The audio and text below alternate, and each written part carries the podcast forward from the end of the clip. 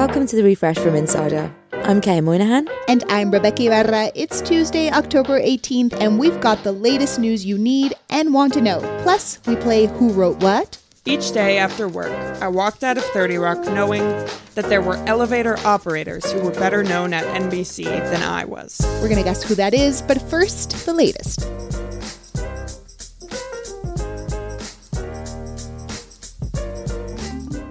The fate of disgraced Theranos founder Elizabeth Holmes is once again up in the air.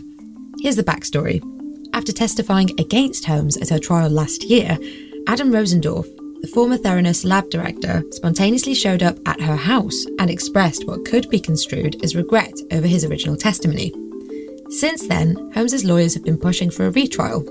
Well, in a bizarre court hearing yesterday, Rosendorff confirmed his original testimony. He also revealed that he believes Holmes might be pregnant. For now, Holmes' sentencing date is scheduled for mid November, and that's if she's not granted a retrial. Elnaz Rekabi, an Iranian athlete who competed without her hijab in South Korea at the weekend, has gone missing. The competitive climber reportedly left the country a day early, and there are fears that she is subject to arrest and imprisonment upon her return. There are a lot of inconsistencies with this story. She hasn't spoken publicly, but a post on her Instagram account claims she unintentionally removed her headscarf before competing. Many women have been ditching their hijabs in protest over Mahsa Amini's death after being arrested for violating those rules. The federal government is telling Arizona to take down walls of double stacked shipping containers on its southern border, including on tribal land. Republican Governor Doug Ducey ordered more than 100 containers there to fill gaps in the unfinished border wall, but the Cocopah Indian tribe says migrants are simply walking around the containers and crossing their reservation instead. The federal government says no other containers can be installed. The gaps in this area are still under contract to be completed, but President Biden halted new construction when he took office. If you're 16 or 17 years old and love live streaming on TikTok, well, you're going to have to find a new hobby. TikTok is changing its age requirement for the feature from 16 to 18. Starting at the end of November, only legal adults will be able to host a live stream. The company says it's meant to safeguard users and creators. TikTok is also introducing adults only streams, but that doesn't mean the platform is veering into OnlyFans territory. It's actually meant for creators to designate if their streaming content is age appropriate. The Sri Lankan writer Shehan Karunatilaka has won this year's Booker Prize for his novel, The Seven Moons of Maali Almeida. Known for his comedic writing style, Karunatilaka uses the very real political violence that has defined Sri Lankan society and his own life as the basis for the story, described as a dark comedy told through the second person perspective of a dead war photographer. Karunatilaka is the second Sri Lankan born writer to win the Booker Prize, considered the most prestigious award in English literature.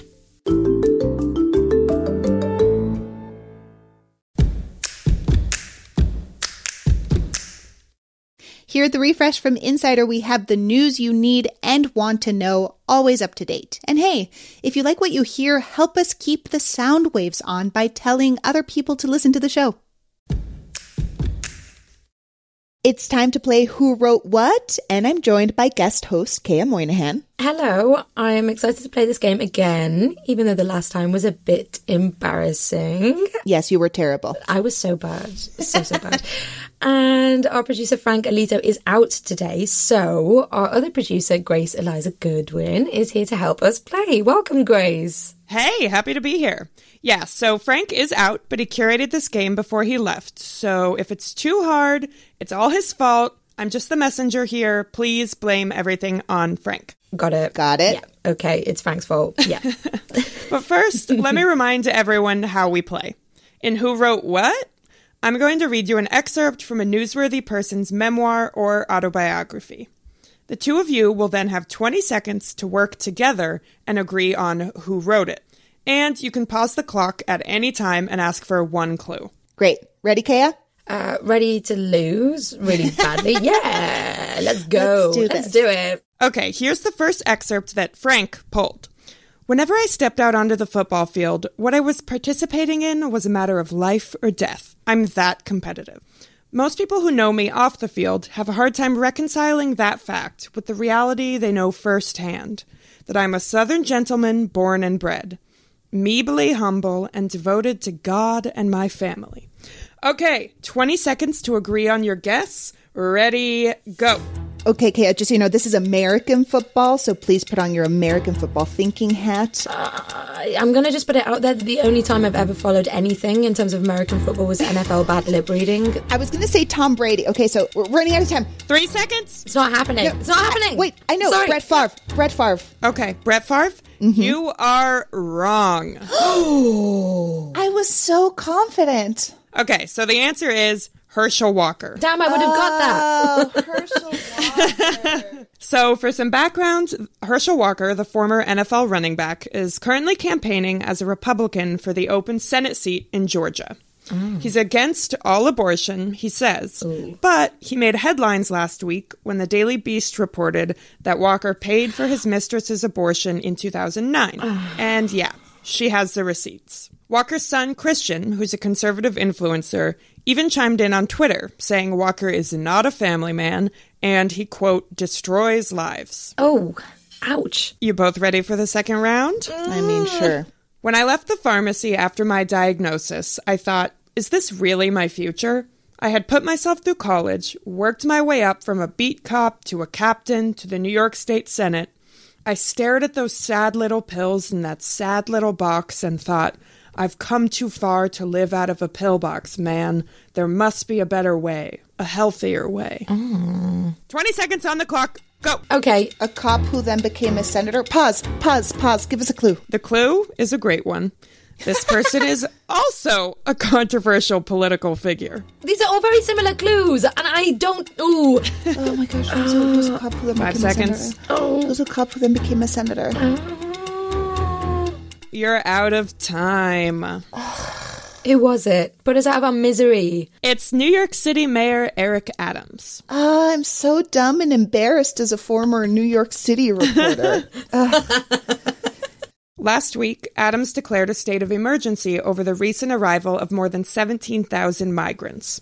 That's because Texas Governor Greg Abbott has been busing those migrants from Texas to New York City for months. So, Adams proposed a controversial plan to house the migrants in a tent city and on cruise ships. okay, I mean, we're losing, but might as well do a third one, Grace. So here's your final excerpt. The show taped at 30 Rockefeller Plaza in a small studio that seemed as if NBC had forgotten it was even there. Each day after work, I walked out of 30 Rock knowing that there were elevator operators who were better known at NBC than I was. And 20 seconds, ready, go.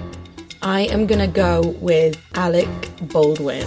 Better known than Alec Baldwin? Wait, pause. Okay. Yeah, yes. Pause. Give us a clue. This person is talking about working on a daytime soap opera called The Doctors. I think it's Alec Baldwin. Are you sure? Yes. It is Alec oh Baldwin. Oh my god! Yes, yes. Finally got one right. Was that? Have I ever got a, a question right in any of these games before? No. So, for some background on that, long before he was a star on 30 Rock, Alec Baldwin was the last actor to play the diabolical Billy Aldrich on the soap The Doctors. But he was in the news last week because he reached a settlement with the family of Halyna Hutchins, who was killed on the Rust film set last October. Baldwin still says it was a terrible accident, but he may face criminal charges. Damn. Way to end it on a happy note, Grace. Thank you. Yeah. But I'm, I'm gonna take the win. Just that tiny victory. You won the battle, but not the war. Yeah, I won the war. I'm content. A pleasure playing with you. Thank you. And to cleanse our palates from that sad news, as you know, we love to end Who Wrote What with a song. So here's the 30 Rock theme song to play us off.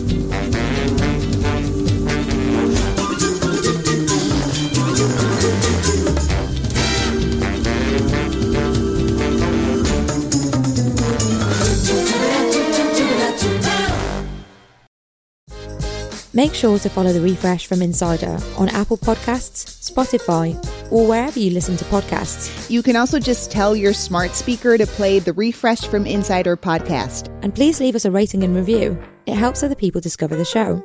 I'm Rebeca Ibarra. And I'm Qayyah Moynihan. Talk to you soon.